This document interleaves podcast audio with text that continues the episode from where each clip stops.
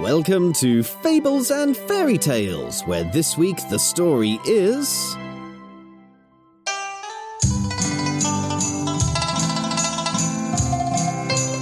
The Golden Wand.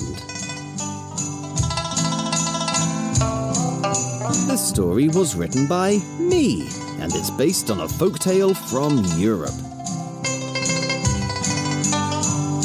Here to read it to you, it is I, your storyteller Chip Colquhoun. This is part two, with more for the woodcutter to do. If you missed everything before today, catch up at fablespodcast.co.uk. But if the story is with you, then let us continue.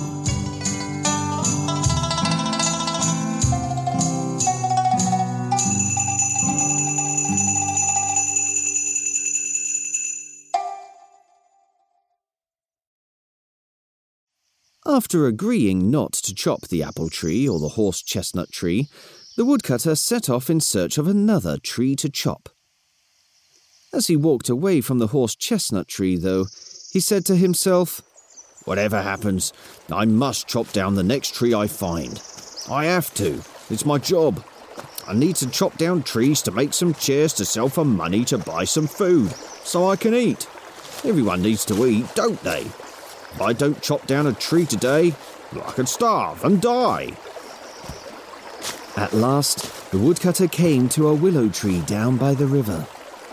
He raised his axe. Please don't chop me down, the willow tree cried. This time, the woodcutter wasn't at all surprised to hear the tree talk. He sighed, leaned on his axe, and said, Go on then, tell me, why are you so important? I'm the most important tree here, the willow tree said. My roots hold the riverbank together. If you chop me down, the river upstream could flood, and many animals could lose their homes or die. Not only that, but the river downstream could dry up, and then many animals would go thirsty and die. The woodcutter thought about this. He thought about it hard. The willow tree did sound very important, but he needed to chop down a tree. It was his job. He needed to chop down trees to make some chairs to sell for money to buy some food so he could eat. He was so desperate to eat. Even so, the woodcutter decided that the willow tree had been very convincing, and he didn't like the idea of causing lots of animals to die. So he slung his axe back over his shoulder and was about to head home with a very hungry belly. When suddenly a fairy appeared in front of him. The fairy said, I am the spirit of the forest, and I am pleased to see how kindly you have treated my trees. So I would like to reward you. Here, take this golden wand. Here she presented him with a long stick of solid gold.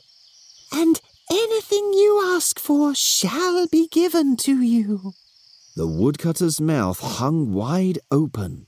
From the moment the fairy put the wand in his hands, he stood still and stared at it. He hadn't heard anything the fairy had said after the word golden. His mind was too busy thinking of what he could do with that gold. After all, if he sold the gold, he'd make loads of money. Then he wouldn't have to work for ages.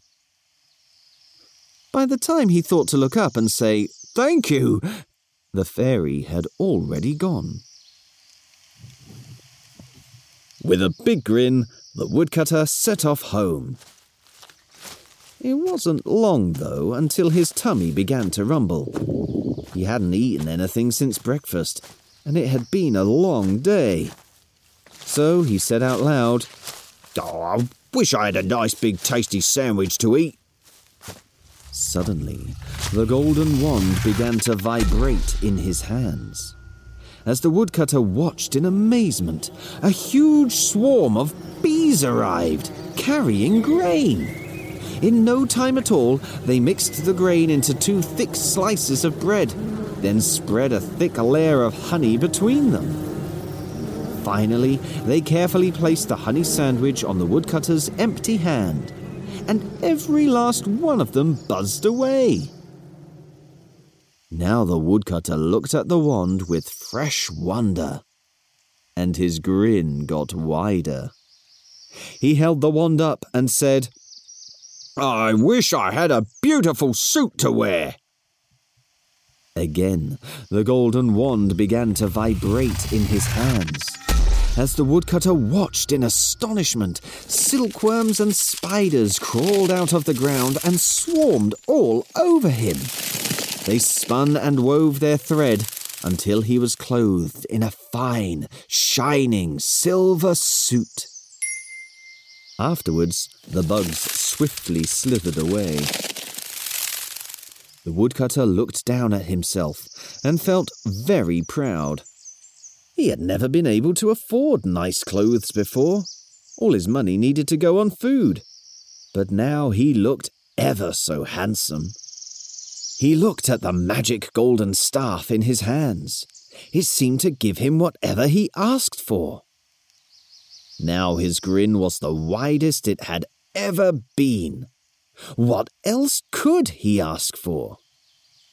He rushed back to his tiny little hovel of a home by the lake wasn't much more than a shed, really, with windows, a stove for boiling his kettle, and a rug to sleep on. The woodcutter held up the rod and said, I wish I had a mansion to live in. Again, the golden mitre began to vibrate in his hands.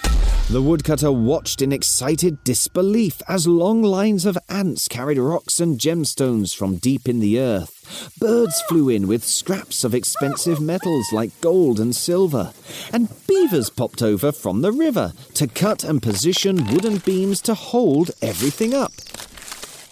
Afterwards, the creatures scuttled, flapped, or lolloped away. In no time at all, the woodcutter was admiring a palace fit for a prince, and smiling with the satisfaction of knowing it was all for him. Now his grin was the widest it could go. If he had sold the wand for gold, he would have needed to take care that no one stole his money. But with this golden wand, he need never work or worry again. He looked at his mansion and was satisfied. He felt like a rich man.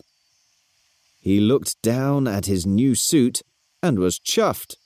He looked like a wealthy man. But then he frowned.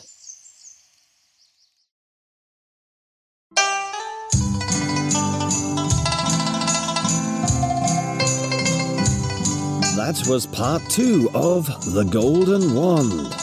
And to find out what the woodcutter is going to do with the wand next, make sure you're subscribed to this podcast for tomorrow's episode. And if you're enjoying the story so far, please could you do a little thing for me? Please just take a few moments to write a short review of this podcast on your podcast player. Your reviews help other people to know the fun that can be enjoyed inside this podcast, which means you'll be helping us to spread that fun even further.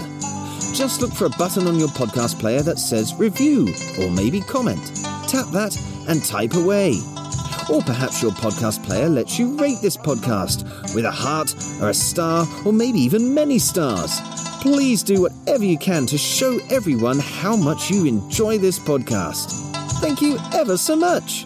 Right now, though, it only remains for me to say cheerio, and I hope to hear your story soon. So, cheerio!